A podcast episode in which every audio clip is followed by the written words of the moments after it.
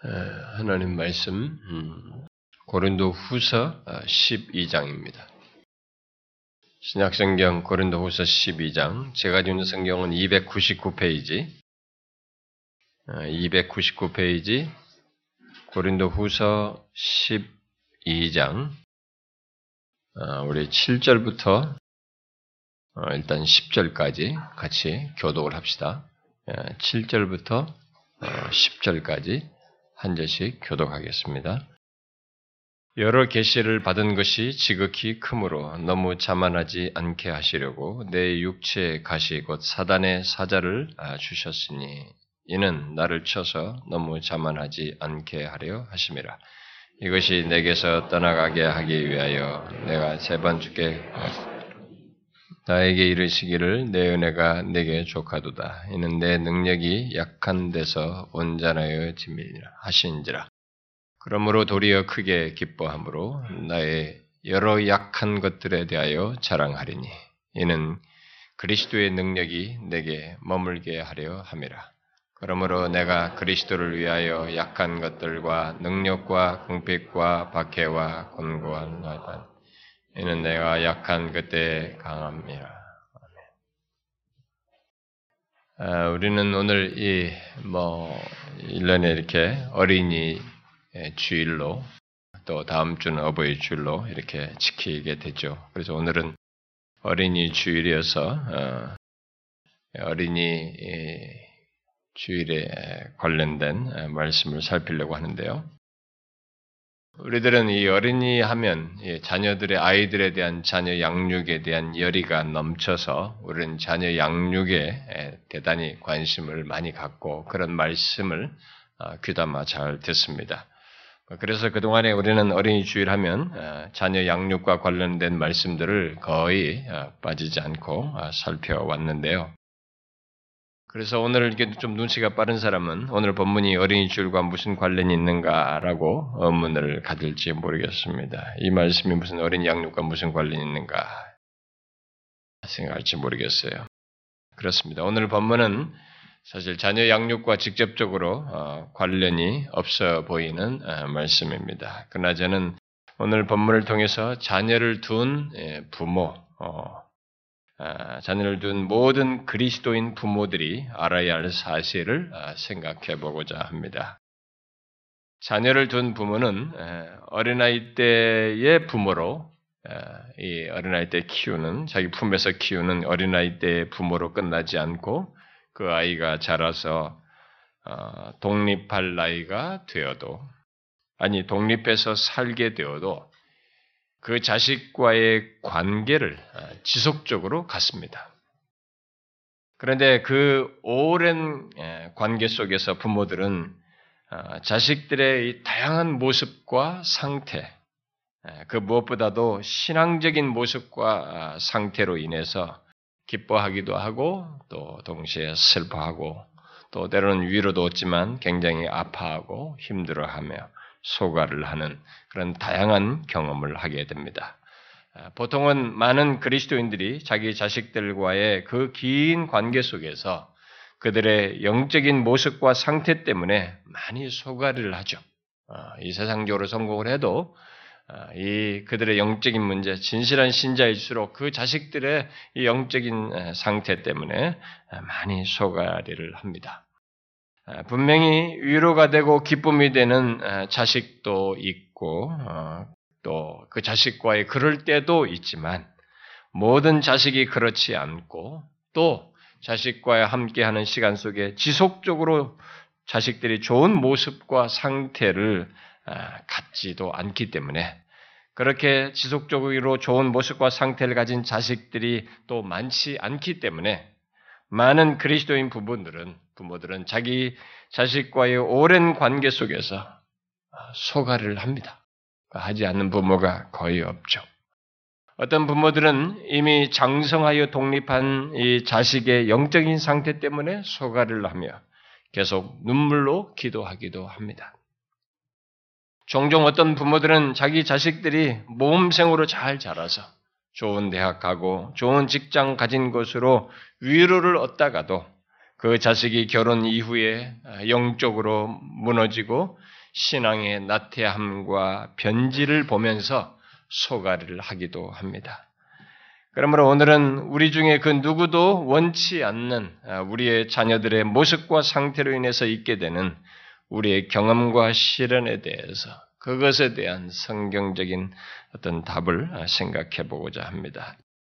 우리는 주변에서 이 자녀들에 대해서 말하는 얘기를 아주 흔하게 일찍부터 듣고 삽니다. 아, 특별히 아이를 키우는 사람, 뭐 아이와 관련된 사람 모두가 아, 뭐 그게 언니, 오빠가 되든 동생이든 어떤 어렸을부터 관계를 통해서 특별히 그리고 특별히 아이를 갖게 됐을 때 이제 결혼해서 아이를 갖고 그랬을 때는 우리는 그 자녀들에 대한 얘기가 우리에게서 끊이지 않게 들려오죠. 우리 주변에서. 그래서 그 그런 얘기 중에는 다양한 어려움을 호소하는 부모들의 얘기가 굉장히 많습니다. 신생아 때부터 신생아는 신생아대로의 그들의 문제를 얘기하는 얘기를 우리가 흔하게 듣고 또 유치원 다니는 아이들은 그들에 대한 얘기를 흔하게 듣습니다. 그리고 그들의 문제를 듣죠. 초등학교 다니는 아이들은 그들의 얘기를 들으면 그들의 문제를 듣습니다. 또 사춘기를 지나는 아이들의 문제, 또 자라가지고 대학도 들어가고 또 하학을 다니는 아이들, 또 입사를 앞둔 그런 어, 그런 뭐 직장을 들어가기 위한 그런 청년기에 그런 아이들 또 심지어 뭐 고등학교 입시를 보는 애들은 또 그들네들이 고민하는 문제들 아, 이렇게 심지어 또 결혼해서 독립한 자식들의 문제까지 그야말로 각 연령대별로 자녀들로 인한 고통과 아픔을 거의 모든 가정들이 다 가지고 얘기를 하는 것을 듣게 됩니다. 여러분들이 지금 나이가 어떤 연령대에 있더니 그 연령대에서 듣는 얘기를 조금 더 연령대가 나아지면 또 똑같은 연령대에서 또 자식들에 대한 얘기 듣는 여러분들이 늙으시면 늙은 대로 자기 자식들에 대한 문제를 또 듣습니다. 이게 멈추지 않고 각 연령대에서 계속되는 것을 보게 됩니다. 비교적으로 어, 다른 가정에 비해서 나은 조건과 세상적인 어떤 성공을 한 가정이라 할지라도 어, 그 자식들과 아, 오랜 관계 속에서 살아가는 동안 부모들은 이전에 어느 연령대에서는 그동안 자라면서 같이 보내면서 이전에 어떤 연령대에서는 보지 못했던 아, 그리고 경험하지 못한 것을 다른 연령대에서 보고 경험함으로써 소가리를 하게 됩니다. 아, 지금까지는 괜찮았어요. 그러나 어느 다른 연령대에서 그 아이를 인해서 소가리를 하게 됩니다. 그 소가리와 그 아픔의 정도가 어떤 부모는 상대적으로 훨씬 커서 몹시 힘든 세월을 보내기도 합니다. 그 문제를 한번 생각해 보십시다. 먼저 우리는 오늘 본문에서 그런 것과 관련해서 힌트를 얻을 수 있는 한 말을 보게 됩니다. 그것은 육체의 가시라는 말입니다. 육체의 가시에, 가시에 대한 말씀을 오늘은 오늘 본문에서 보게 됩니다. 이 말씀을 너무 비약적으로 사용하는 것은 우리가 조심해야 되겠습니다만 우리가 부인할 수 없는 어떤 한 가지 사실을 우리는 생각할 수 있습니다. 일단 본문에서 바울은 자신의 육체에 가시가 있다고 말한 것을 보게 됩니다. 우리는 그 가시에 대해서 다양한 추측을 합니다만 정확히 그것이 무엇인지 알지 못하고 그저 예, 그 뒤에 덧붙여 있는 어, 선명된 그 말을 통해서 어, 어, 예측을 하게 되죠. 뭐, 그 육체의 가시를 말하면서 육체의 가시 곧 사탄의 사자라고 말한 것에서 그 가시가 육체적인 것이든 어떤 성격의 것이든 결국은 하나님과의 관계와 일을 방해하고 어렵게 하는 이 사단의 그런 것과 예, 사단이 관련됐다는 것 자체가 하나님과의 관계 그리고 그분의 일을 방해하고 어렵게 하는 어떤 그런 성격이 있다라는 것을 어, 예, 여기서 예측할 수 있습니다. 물론 바울은 그 가시 때문에 오히려 더 깊고 부요한 은혜를 경험하는 비결을 알게 되고 그것을 말하게 되었습니다만 일단 우리는 바울에게 있었던 육체의 가시, 곧 사탄의 사자라는 것이 있다는 것을 아, 생각하게 됩니다. 그러니까 그 육체의 가시 곧 사탄의 사자가 아, 우리의 육체의 고통으로 나타나든 사람과의 관계 속에서 그것이 나타나든 우리의 환경과 상황을 복잡하고 힘들게 하는 것으로 나타나든 우리로 하여금 하나님과의 관계 속에서 있는 것들, 곧 하나님과 은혜로운 관계, 곧 그와의 친밀한 그 친밀함을 갖는 것이든 또 그의 일을 행하는 것이든 그 무엇보다도 하나님의 이름과 영광을 위해서 살고자 하는 것이든 그것은 하나님과의 관계 속에서 우리들이 갖고 행하는 것들을 방해하고 힘들게 하는 것임을 말해준다 이 말입니다. 그런 맥락에서 어떤 부모들에게 있어서 힘들게 하는 자녀는 그로 인해서 자신의 하나님의 과의 어떤 신앙의 여정에서 어떤 힘들게 하는 것들, 그로 인해서 하나님의 일을 방해를 받고 어려움을 겪는 것들, 뭐 이런 것들과 연관지어서 보게 되면 그 힘들게 하는 자녀는 그의 육체의 가시라고 말할 수 있습니다. 사실 예수 믿는 자는 모두 여기 육체 가시라고 할 만한 이런 이 내용에 해당하는 어떤 것을 다 가지고 있다고 할 수 있습니다. 아니, 가질 수 있고 어, 거의 갖는다고 볼 수 있어요. 어느 신앙의 여정의 때든지 그런 것을 경험할 수 있다고 봅니다. 물론 그 가시는 각 사람마다 다르게 나타납니다만은 거의 다 갖는다고 볼 수 있습니다. 그러나 우리들이 가장 흔하게 기본적으로 갖는 이 가시 중에 하나가 있다면 다른 사람과의 관계 속에서 갖는 것이 아마 저는 그게 가장 우리에게서는 바울은 어떤 육체적인 성격을 띠고 있는 것으로 나타나지만 근데 사실 뒤에 앞부분 12장 같은 내용을 보면은 그가 복음 전도하면서 힘들었던 많은 것들을 열거하는데 거기는 관계 속에서 있는 것들이 포함되어 있습니다. 근데 어쨌든 이 육체에 가시는 다른 사람과의 관계 속에서 갖는 것이 우리가 흔하게 갖는 것 중에 하나인데요. 아, 그 중에 그 관계 속에서 관계와 관련해서 가장 기본적인 것, 일반적인 것이 가족 속에서 특별히 자녀와의 관계 속에서 아, 갖는 것이 가장 흔하죠. 뭐 어떤 사람은 남편과의 관계 속에도 하지만은 그래도 여러분 자식에 대해서 여러분들이 갖는 그 마음의 정도는 또 다르거든요. 이것은 또 계속된단 말이에요. 어, 그러니까 더 일반적인 것이 아마 자식과의 관계라고 생각이 됩니다. 우리들이 인생을 살면서 자기 자녀만큼 우리의 마음을 쓰게 하는 대상이 없어요. 또 힘들게 하는 일도 그들로 인해서 힘든 것도 또 없습니다. 이미 말한 대로 우리의 자녀와의 관계는 젖먹이 때로 끝나지 않습니다. 그들이 유치원 다니는 때로 끝나지 않아요. 초등학교로 때로 끝나지 않습니다. 내가 먼저 가든 자식이 먼저 가든 우리가 이 땅에서 살아있는 동안 또 결혼해서 같이 늙어가며 사는 전 삶 동안, 삶, 삶 동안 우리는 자식과 계속해서 마음을 쓰는 관계를 갖습니다. 아무리 독립해서 자식이 살아도 예수 믿는 우리에게 있어서의 자식은 무관심할 수 없는 존재인 것이죠. 특히 그들이 잘 먹고 잘 사는 것보다 그들의 영적인 상태, 그 신앙의 문제에 있어서 우리는 무관심할 수가 없습니다.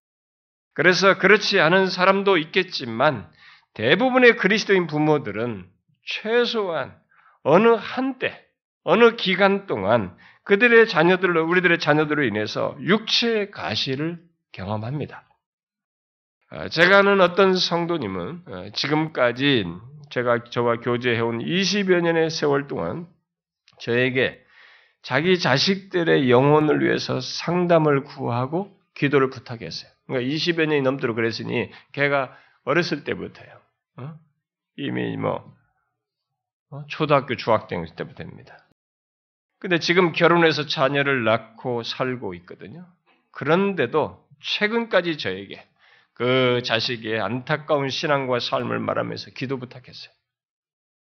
그야말로 그분에게 자식은 그의 육체의 가시인 거죠.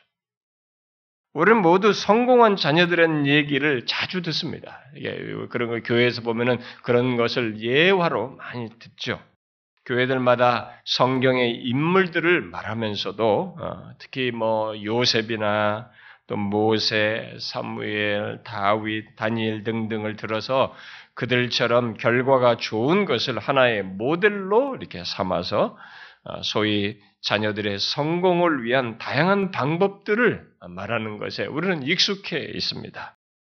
아, 거기에다가 역사 속의 신앙적인 위인들과 우리 주변에서 세상적으로 성공한 그리스도인들의 성공담까지 간증으로 또 자녀 교육의 모델로 말하는 것을 우리는 자주 듣습니다. 그런 나머지 예수 믿는 부모들은 자기 자식이 예수 믿어서 그들처럼 그렇게 성공해야 한다는 생각을 기본적으로 가지고 자기 자식들을 위해서 기도하고 그들을 가르치고 그들에게 요구하기도 합니다. 아, 그러면 그렇게 되지 않는 부모들은 어떻게 할까요? 그렇게 되지 않, 그렇게 되지 못한 자녀를 둔 그 부모들은 어떠해야 할까요? 여러분 그런 걸 생각해 봤습니까? 그 무엇보다도 그런 자식을 둔 부모들 그동안 그런 마음을 가지고 기도하며 가르쳤지만 그렇게 되지 못한 자녀를 둔 부모들은 어떠해야 하느냐는 거예요. 그들은 모두 패배자이고 하나님의 은혜에서 제외된 자들입니까? 우리는 오늘날 기독교회가 자녀 양육 문제까지 고지대론을 펴며 실용주의적인 성공론을 가르치고 세상의 성, 이 승자 논리를 어, 가르치는 것은 보게 되는데 그것은 기독교를 세속화하는 논지예요. 어, 그게 그럴듯하게 성, 설교로 하지만 그것은 기독교를 세속화하는 또 다른 하나의 내용입니다. 아닙니다. 기독교는 고지대로도 약육강식의 어떤 이 승자 논리도 우리에게 말하지 않습니다. 오히려 그것을 부인하죠. 성경에는 그런 것이 없습니다. 성경은 오히려 전혀 다른 세계를 우리에게 말해주죠. 뭡니까? 하나님의 의한 무엇을 얘기합니다. 바로 바울이 여기 육체의 가시를 말하면서 뒤이어서 말하는 삶의 세계를 우리에게 말해줍니다. 무엇입니까? 오히려 우리의 많은 문제점과 한계와 연약함을 자랑하는 가운데서 하나님의 능력이 드러나고 그의 살아계심이 증거되어 또 그의 이름과 영광이 드러나는 이 삶의 세계를 우리에게 말해줍니다. 이 삶의 세계를 모르면서 세상에서 통용되는 성공론에 따른 삶의 세계를 추구한다면 미안하지만 그 사람은 교회를 다녀도 아직 하나님의 세계를 모르고 있는 것입니다. 아직도 기독교의 세계를 모르는 것이죠. 하나님의 자녀로 자녀들의 이 복을 하나님 자녀들에게 주시는 진정한 복을 못 누리고 있는 것입니다. 세상이나 똑같은 거죠. 예수를 믿어서 교회를 다녀서 그들처럼 똑같은 어떤 고지대에 오르는 것, 그랬을 때 모든 것이 행복하고 좋은 것이라는 이런 논리를 가지고 살아갈 뿐인 것입니다. 여러분 본문을 보십시오. 바울이 어떤 삶의 세계를 말하고 있습니까? 그는 이렇게 말합니다. 내 육체의 가시 곧 사탄의 사자를 주셨으니 이는 나를 쳐서 너무 자만하지 않게 하려 하심이라. 나에게 이르시기를 내 은혜가 네게 족하도다. 이는 내 능력이 약한 데서 온전의 짐이라 하신지라. 그러므로 도리어 크게 기뻐함으로 나라의 여러 약한 것들에 대하여 자랑하리니 이는 그리스도의 능력이 내게 머물게 하려 하심이라. 그러므로 내가 그리스도를 위하여 약한 것들과 능력과 궁핍과 박해와 군고를 기뻐하노니 이는 내가 약할 그때 강함이라. 저는 이 말씀을 그동안에 많이 강의했습니다. 우리 설교했습니다. 상세히도 다루었고 여러 차례 시리즈로도 다루었습니다. 여러분 이 비밀을 자신의 삶에서 특히 자녀와의 관계 속에서 여러분들은 보고 경험하십니까? 달리 질문해 볼까요? 여러분은 여러분의 자녀들이 기대에 못 미치는 것 정도가 아니라 그들을 여러분이 어떻게 하지 못하는 것으로 인해서 곧 여러분이 부모로서 양육하는 것이 안 먹히는 것으로 인해서 심지어 여러분에게 대들고 등 돌리는 것으로 인해서 여러분의 한계와 약함을 느낄 때 여러분들은 어떻게 하십니까? 그 약함과 한계를 자랑하십니까? 오히려 그것을 어떻게 해서든지 족쳐서라도 극복하게 하려고 하십니까? 그래서 여러분들의 강함과 능력이 나타나야만이 하나님이 함께 하시고 하나님의 능력이 드러난 것이라고 생각하십니까? 우리의 약함과 한계를 자랑할 그때가 그리스도께서 자신의 능력을 나타내시어서 자신의 이름과 영광을 드러내신다는 것을 여러분들은 아십니까? 어떻습니까? 여러분들은 자녀들로 인해서 자신의 한계와 약함을 자랑하고 있습니까? 혹시 끝까지 그러기를 거부하며 자신의 잘남과 능력을 드러내기 위해서 세상 사람들과 똑같이 몸부림치고 있지는 않습니까? 그 사람은 아직도 자신의 강함과 능력을 자랑하며 붙들고 있, 는 것이 분명합니다. 정령 신자라면 언젠가 진심으로 그것이 틀리다고 하는 것을, 오늘 본문이 맞다라고 하는 것을 이 본문의 세계를 그는 알고 경험하게 될 것입니다. 여러분, 자식으로 인한 약함과 한계를 감추지 마시고 오히려 자랑하십시오. 어떤 부모가 그동안 너무 착하게 잘 자란 자기 자식이 고3 때에 이가 예민한 시기를 지나면서 부모와 충돌을 하게 되었는데 그때 자식이 부모에게 해서는 안 된 말 중에 하나를 어, 하게 돼서 그 말을 듣고는 부모들이 오랫동안 마음이 무너져서 힘들어하는 것을 봤어요. 그 말은 그 자식이 부모에게 한 것이 엄마 아빠가 해준 게 뭐예요? 엄마 아빠가 지금까지 내게 해준 게 뭐예요? 라고 말한 것입니다. 엄마 아빠에 의해서 지금까지 살아온 것인데 자식들이 그런 말을 툭툭툭 내뱉어요. 그동안 좋은 관계를 가지고 있다고 생각했고 부모 말에 고분고분하게 잘 듣고 자라왔기에 그런 말이 나올 것이라고는 생각지 못했던 것 같습니다. 그런데 아십니까? 제가 그 말을 각 연령대별로 들었어요. 청년기의 자녀가, 아니, 결혼을 앞둔 자녀가 부모에게 똑같은 말을 하는 것을 들었습니다. 그러니까 자기가 결혼하면서 뭔가 필요가 있는데 그걸 부모가 못 채워준다고 하니까 그동안 어머니가 부모가 우리에게 해준 게 뭡니까? 나에게 해준 게 뭡니까? 부모는 금없이 그 말을 듣고 힘들어하고 지난 인생을 후회하는 것을 봤어요. 또 다른 예는 이미 결혼해서 독립한 자녀가 그것도 60이, 단, 60이 다 된 자녀가 자신의 늙은 부모에게 말다툼 끝에 그렇게 말하는 것을 들었습니다. 그런 말을 들은 부모들이 자식과의 관계 속에서 느끼는 것이 무엇이겠어요? 절망과 좌절이라는 정서 이전에 우리의 한계와 약함입니다. 이런 사건적인 예 말고도 우리는 자식들이 부모의 소원과는 달리 전혀 다른 모습과 삶으로 나아갈 때 그 무엇보다도 부모와의 정상적인 관계를 갖고 또 하나님을 바르게 믿기를 원하는 것과는 달리 그 모든 것을 부모의 얘기를 간섭으로 여기며 자기 길을 갈 때 부모들은 깊은 한계와 약함을 경험하게 됩니다.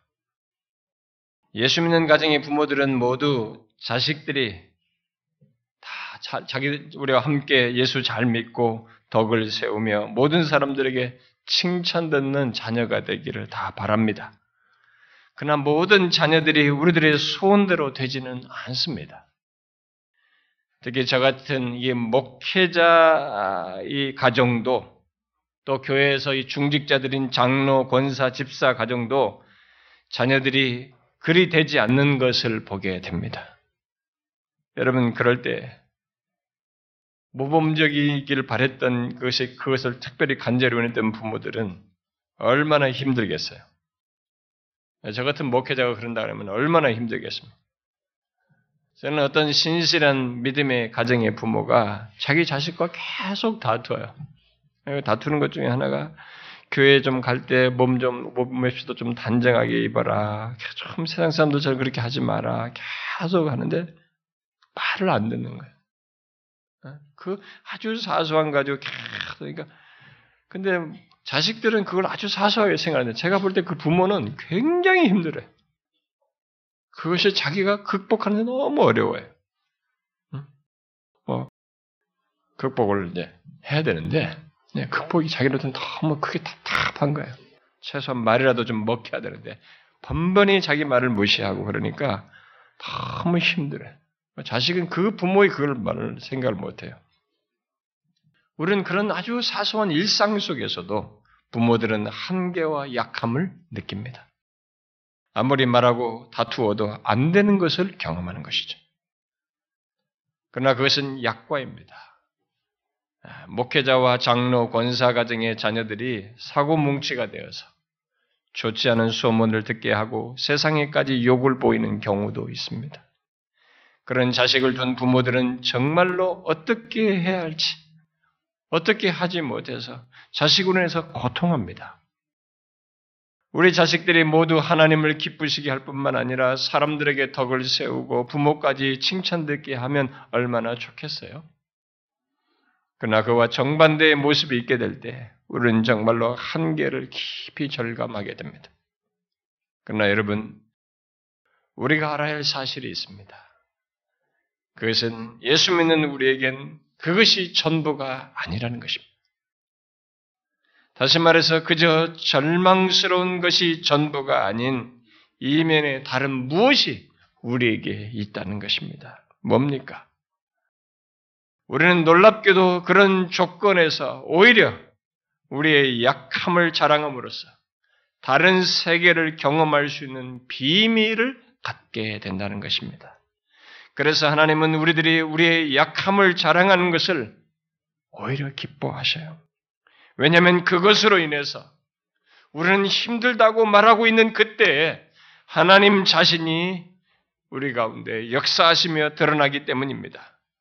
우리는 알아야 합니다. 하나님은 모험적인 자녀, 그래서 승승장구하며 성공하고 승리하는 자녀를 통해서만 영광 받으시는 분이 아니십니다. 만일 그 조건에서만 영광 받으신다면 그 하나님은 그저 그런 적당한 하나님에 밖에 되지 않을 것입니다. 왜냐하면 인간의 잘남 속에 묻어 있는 하나님, 편승하신 하나님으로 보이기 때문에 그렇습니다.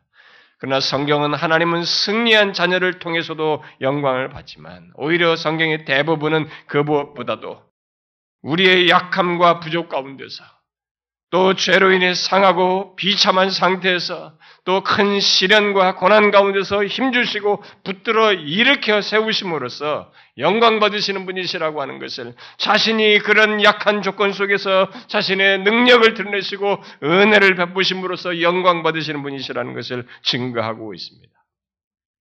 그러니까 하나님은 자신의 영광을 드러내기 위해서 꼭 이 세상에서 잘나고 문제없고 소위 성공한 가정을 도구로 삼지 않고 오히려 실패와 연약함이 크게 드러난 가정을 도구로 사용하신다는 것입니다. 여러분 아십니까? 실제로 그런 아픔과 연약함을 절감한 부모들이 자기와 같이 어려움을 가진 자들을 잘 품고 섬긴다는 것을 말입니다. 바로 그렇게 하나님의 도구가 되어서 주님을 드러내는 것이죠. 그래서 하나님은 우리의 약함을 자랑함으로 그의 은혜와 능력이 덧입는 것을 기뻐하십니다. 여러분, 우리의, 우리의 자녀를 양육하는 목적이 무엇입니까? 자녀 잘 키워서 우리가 영광받는 것입니까? 내가 훌륭한 부모라는 소를 듣고 사람들로부터 존경과 칭찬을 듣는 것입니까? 그 수준입니까? 그것은 예수 믿는 사람이 갖는 목적이 아닙니다. 우리가 결과로서 그런 것은 있겠죠. 그것으로 인해서 그런 소를 듣는 일이 결과적으로는 있을 수 있고 어떤 사람에게는 부차적으로 생각할 수 있는 어떤 하나의 목적일 수는 있을지 모르겠어요. 그러나 성경이 우리에게 말하는 자녀 양육의 일차적인 목적은 그게 아니죠. 뭡니까? 로마서에서 만물이 주에게서 나오고 주로 말미암고 주에게로 돌아갑니다. 그에게 영광이 세세에 있을지어다라고 한 대로 하나님이 드러난 것이 이 자녀 양육을 통해서도 자녀와의 관계를 통해서 이 모든 것을 통해서도 하나님이 드러나는 것이요 그에게 영광 돌리는 것입니다.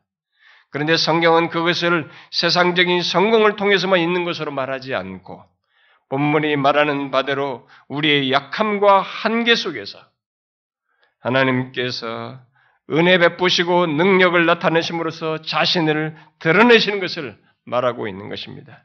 그리하여서 하나님께 영광 돌리는 것을 말하고 있는 것입니다. 아니 성경 대부분은 이 같은 사실을 우리에게 더 강조합니다. 약함 속에 있었던 요셉의 삶을 보십시오. 왜 그런 것들은 감추는지 몰라요. 요셉이 잘났습니까? 아닙니다. 그 약함 속에 있었던 그를 하나님이 그렇게 만들었죠. 광야에서 이름 없이 삶을 살았던 이 모세, 그 의미 없어 보이는 그 삶을 40년 동안 보내고 있던 모세를 보세요. 연약함이에요. 그가 무슨 어떤 일을 거기서 그런 목자 생활에서 무슨 민족을 구원한단 말입니까? 목동 다윗을 보십시오. 그가 어떻게 그런 목동 수준에서 어떤 한 민족의 모든 왕이 된다는 것입니다. 포로로 잡혀간 다니엘 안에서 보십시오. 모두 그야말로 그들의 약함 속에서 하나님이 개입하시고 자신의 능력을 드러내시고 은혜를 베푸심으로써 자신의 영광을 드러낸 케이스들이 아닙니까? 오히려 그것을 강조하는 것입니다. 우리는 자녀 양육 과정에서 모든 것이 순탄케 되고 잘 되는 것만이 하나님의 은혜를 입고 그에게 영광 돌리는 것이라는 생각을 버려야 합니다. 아닙니다. 하나님은 우리의 연약함 속에서도 은혜를 베푸시고 영광을 받으신 것입니다. 그러므로 우리는 우리의 연약함을 숨기기보다 여기 바울처럼 하나님께 오히려 자랑이 돼. 여러분의 자녀 문제로 인한 여러분의 약함을 자랑하라는 것입니다. 하나님은 그 안에서 역사하시기 때문입니다. 하나님은 자녀의 반항과 못된 행실과 실망스러운 모습으로 인해서 우리를 겸손하게 하시며 우리를 일으켜 세우심으로써 이 일을 하신 이가 하나님이신 것을 드러내십니다. 바로 약함을 자랑하는 우리 안에서 그리스도의 능력으로 역사하심으로써 그렇게 자신을 드러내는 것입니다. 그렇다고 연약해 보이거나 무능해 보이는 것을 원하는 사람은 없죠. 오히려 일부러 그러라는 것은 아닙니다. 특히 자녀, 자기 자녀와 관련해서 그걸 원하는 사람은 없습니다. 그러나 비록 자녀 양육에 성공하지 못했다는 판단을 듣는 것이 속상하고 힘들 수 있지만 우리들이 기억할 것이 있다는 것입니다. 그것은 하나님께서 바로 그런 시련 속에서도 자신을 드러내심으로써 영광 받으신다는 거예요. 우리들의 실패 속에서도 자신을 드러내심으로써 영광 받으신다는 사실입니다. 사도 바울이 그러했듯이 우리에게 가시가 있다는 것은 다른 것이 아닙니다. 하나님의 은혜가 절실하다는 것을 우리에게 말해주는 것입니다. 하나님이 드러나기를 원하신다는 것을 말해주는 것이죠. 그러니까 하나님의 은혜와 능력이 아니면 그 가시를 극복할 수 없다는 것을 뜻하는 것입니다. 그러므로 우리들의 가정 안에 자녀로 인한 아픈 사실이 있고 기대에 못 미치는 안타까운 자녀의 모습과 상태가 있다 해도 한마디로 가족의 실패가 있다 해도 그 모든 것은 우리에게 하나님의 은혜가 절실하다는 것을 말해 주는 것입니다. 문제는 자기 가족의 안타까운 모습, 자녀들의 바르지 못한 모습과 상태가 말하는 그 은혜의 절실함을 우리들이 절감하며 바울처럼 약함을 자랑하는가? 그래서 하나님의 은혜와 능력을 의지하는가 하는 것입니다. 이것이 중요한 것이에요. 바울이 그에게 있는 가시로 인해서 하나님을 원망하거나 그로부터 멀어지지 않고 오히려 하나님께로 더 가까이 나갔던 것처럼 말입니다. 바로 그것이 하나님께서 우리의 삶에 허락하신 가시의 비밀인 것입니다. 그러므로 가시를 가진 그리스도인들은 약함을 자랑하며 더 주님께로 가까이 나아가게 되는 것이죠. 여러분, 그렇지 않습니까? 실제로 신자들의 경험입니다. 신자는 진실로 가시로 인해서 하나님께 더 가까이 나아가는 것입니다. 그러나 자신의 성공과 그로 인해서 스스로 강하다고 할 때에는 어떻게 됩니까? 우리는 하나님의 은혜와 은혜의 필요를 절감하지 않게 되고 결국 하나님께 더 가까이 나아가지 않게 됩니다. 인간은 별 수 없어요. 그렇지 않은 사람이 과연 있는지 몰라도 인간의 본성은 거의 그러합니다. 성경을 보십시오. 하나님의 은혜와 능력이 어떤 조건에서 생생하고 또 풍성하게 드러나고 있는지 한번 보십시오.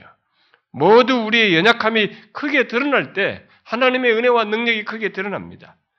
이스라엘이 이집트의 노예가 돼서 신음하고 있을 때 하나님의 은혜와 능력이 나타나서 하나님 자신을 드러내시며 그들을 구출해내시고 자신의 영광을 드러내셨습니다.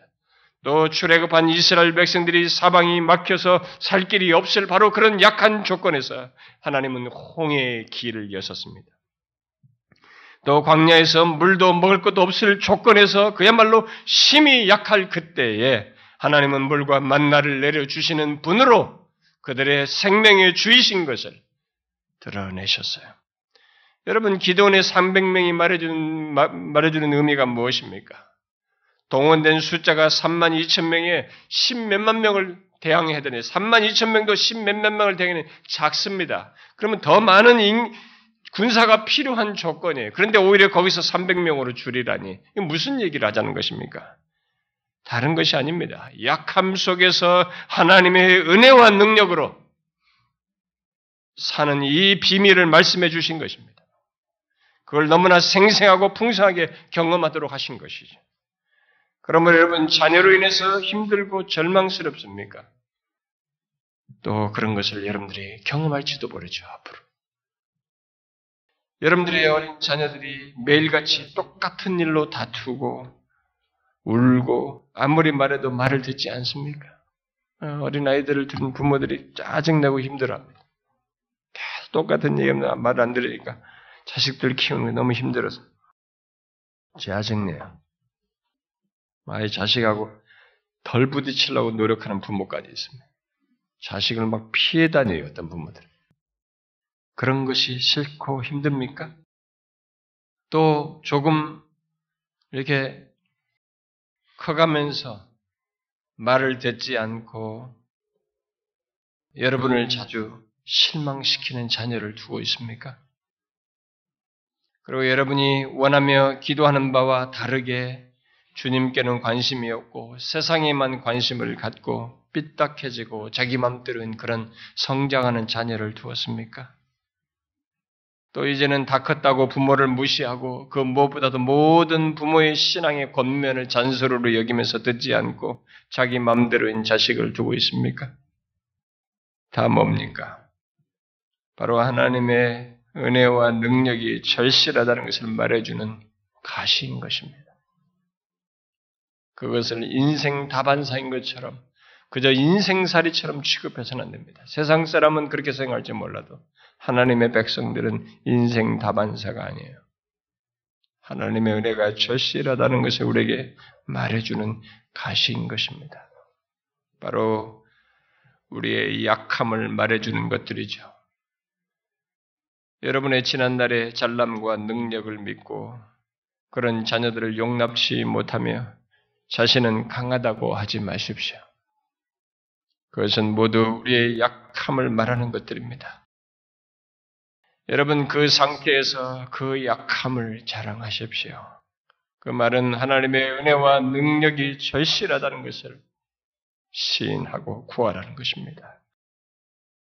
여기서 1차적으로 중요한 것은 자녀들이 어떻게 바뀌는 것이 아닙니다.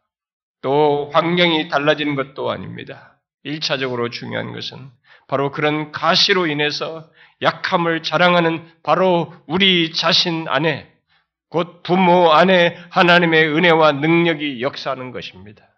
하나님은 바울에게 그의 약함을 해결해 주지 않았습니다. 육체의 가시를 제거해 달라고 세 번이나 구했음에도 불구하고 제거해 주지 않았습니다. 그 대신 그는 약함 가운데 머무는 하나님의 그리스도의 능력을 경험하게 하셨습니다. 환경이 아니라 내 밖의 문제가 아니라 바울 자신 안에 역사하시는 그런 하나님의 능력을 경험하게 했던 것입니다. 바로 이것이 하나님께서 우리 안에서 역사하시는 방식입니다. 결국 우리를 변화시키시고 하나님께로 더 가까이 나아가게 하신다는 것입니다. 그야말로 오늘 본문이 말하는 신자의 삶의 비밀을 경험케 하시고 그 비밀 안에서 살도록 우리를 이끄시는 일을 먼저 하신다는 것입니다.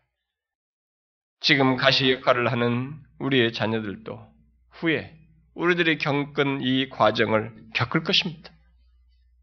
그들도 겪을 거예요. 그들이 신자인 한 겪을 겁니다. 그들도 그들의 자녀가 그들에게 가시 역할을 하든 아니면 다른 것이 가시 역할을 하든 그들도 우리가 알게 된 이 삶의 비밀을 알게 될 것입니다. 그러므로 하나님께서는 우리의 강함과 능력 또 우리가 가진 방법에 대한 확신 그리고 성공에 대한 신뢰 등을 다각적으로 특히 자녀들을 통해서 무너뜨리는 일을 하시며 그런 일을 하게 하실, 하실 때 사실은 하나님께서 우리에게 친절을 베풀고 있는 것입니다. 자신의 은혜와 능력을 경험할 기회를 주시는 것이죠.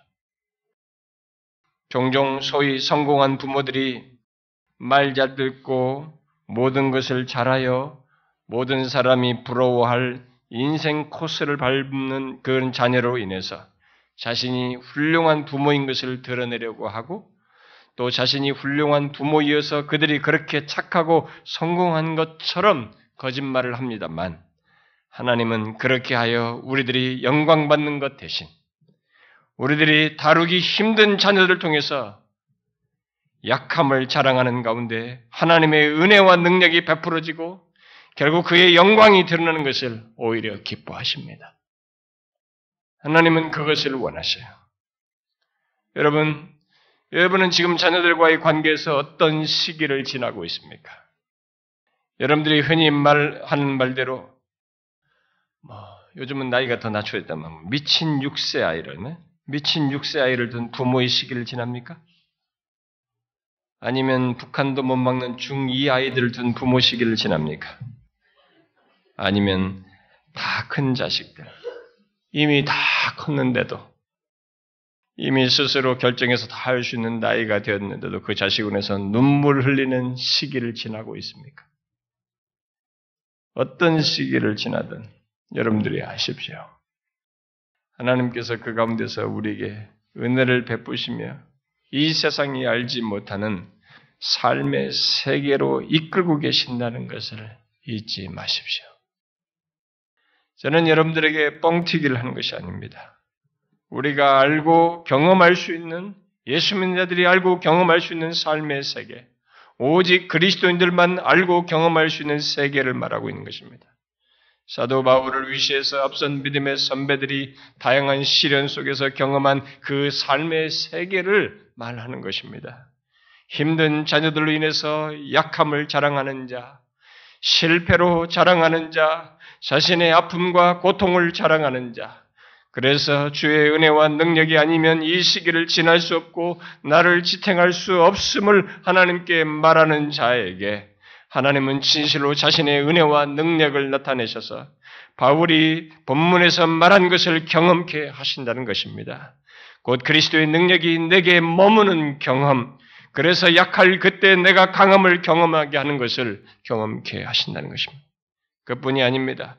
그런 경험을 통해서 나의 강함 속에서 기뻐하는 것이 아니라 바울처럼 약함 속에서 능력 속에서 궁핍 속에서 곤고 속에서 오히려 그것들을 기뻐하는 것까지 경험하게 하는 것입니다.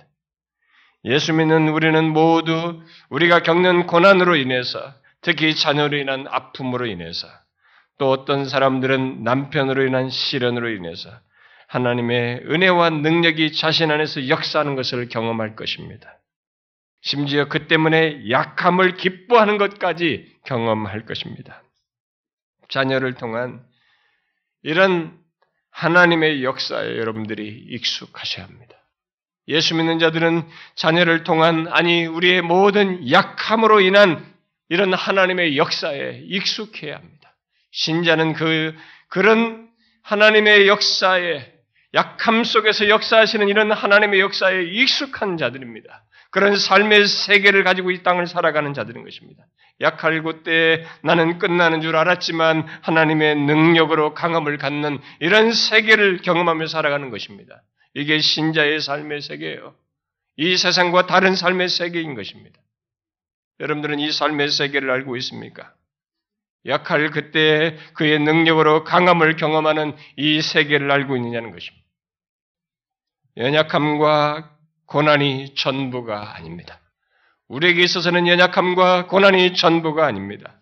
오히려 그 가운데에서 그의 능력이 머물므로 인해서 강함을 경험하고 오히려 그래서 그 약한 것을 자랑하고 약한 것을 기뻐하는 것을 우리는 경험하게 되는 것입니다. 이게 신자의 비밀, 삶의 비밀이에요. 여러분들은 지금부터 아이를 둔 부모들은 다양한 경험을 하고 있을 것이에요. 신생아부터 여러분들이 늙어서 이 땅을 떠날 때까지 여러분들이 낳은 자식들이 나이가 먹으면서 다양한 모습으로 여러분들과 관계를 가질 것입니다. 그 과정에서 30, 40세까지도 보지 못했던 것을 40 넘어서 여러분들이 본물로 인해서 아플 수 있어요. 전혀 육체의 가시라고 생각지 않았던 자식이 그때부터 여러분들에게 가시로 다가올 수도 있습니다.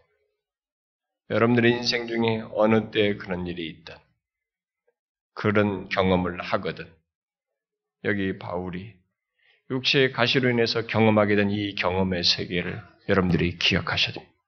신자는 그 약함을 자랑하는 가운데 그분이 우리의 삶에 더 깊이 들어오셔서 자신의 능력을 드러내시고 우리를 변화시키시고 우리를 낮추시며 더 하나님과 가까이 친밀함으로 우리를 이끄신다는 것. 그리고 그의 능력이 머무는 이 신앙의 세계, 삶의 세계를 간다는 것. 그래서 오히려 환경이 달라지지 않았는데도 아직 자식이 바뀌지 않았는데도 이 약함을 오히려 주님이 머무는 것 때문에 그분의 친밀함이 드러나는 것 때문에 약한 것을 오히려 기뻐하는 이런 놀라운 은혜의 세계를 삶의 세계를 갖는다는 것입니다. 이걸 미리 아십시오. 지금 여러분들의 자식들로 인해서 어떤 경험을 하든지 여러분들이 주목할 것은 자식 자체가 아닙니다. 그로 인해서 여러분들이 처한 약함을 자랑하면서 하나님과 복된 관계로 나아가는 것입니다. 그의 능력을 경험하는 것입니다. 그래서 여러분들이 오히려 약할 그때의 강함과 기쁨을 맛보는 것이죠. 우리는 이 세계를 알아야 합니다. 우리는 이 세상의 고지대론에 빠져서 이런 것을 모르고 살면 안 됩니다. 세상 사람들과 똑같이 이렇게 이렇게 했더니 이렇게 했다 해서 자기의 공로에 의해서 성공담을 가지고 그것으로 기뻐하는 이런 것에 착각하면 안 됩니다. 우리 하나님의 백성들의 세계는 이 놀라운 비밀이 있어요. 이 삶의 비밀이 있습니다. 우리는 이것을 알고 살아야 됩니다. 안 될 때, 세상 사람들은 안 되면 뭐든 끝나 줄 아는데, 우리는 안 될 때, 그때 하나님이 우리 가운데 더 가까이 다가오셔서 자신의 은혜를 베푸심으로써 우리가 전혀 다른 삶을 경험한다는 것입니다. 우리는 이 세계를 알아야 돼. 이것이 기독교를 제대로 알게 된 사람이고 하나님을 제대로 알게 된 사람의 삶이에요. 앞으로 자녀로 인한 어떤 경험을 하든지 여러분들이 이 말씀을 기억하고 오히려 그 약할 그때 주님을 더 깊이 경험하시고 약함을 자랑하고 기뻐하는 그런 은혜의 세계, 삶의 세계를 갖길 바랍니다. 기도합시다. 하나님 아버지, 우리의 인생 중에 다양한 경험을 하지만, 특별히 자녀와의 관계 속에서 겪는 많은 어려움들을 주께서 우리의 삶 가운데 허락하셨을 때, 그것을 인생의 흔한 인생살이처럼 여기지 않고, 그로 인해서 겪는 어려움과 힘듦에 대해서, 오히려 그 약함을 주님 앞에 내놓고 자랑하며, 주의 은혜가 필요하다고 하나님의 도우심이 없이 안 된다는 것을 깊이 인정하며 그런 것을 통해서 주의 은혜를 크게 경험하는 저희들이 삶이 되게 하옵소서. 그것이 인생의 어느 시점에 있든지 또 그것이 또다시 반복된다 할지라도 그 약함을 자랑하며 그리스도의 능력이 머무는 것을 경험하게 해주시고 그것을 알기 때문에 오히려 또 약함을 기뻐하는 저희들이 되게 하옵소서.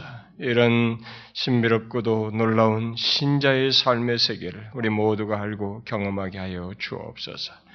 그리고 우리의 기도를 들으사 자녀들을 하나님 불쌍히 여겨주시고 이 약한 세대로부터 저들을 보존해 주시고 저들의 인생 내내토록 우리와 같이 진실한 믿음을 함께 가지고 나아갈 수 있도록 그들의 삶 가운데서 역사해 주시옵소서. 예수 그리스도의 이름으로 기도하옵나이다. 아멘.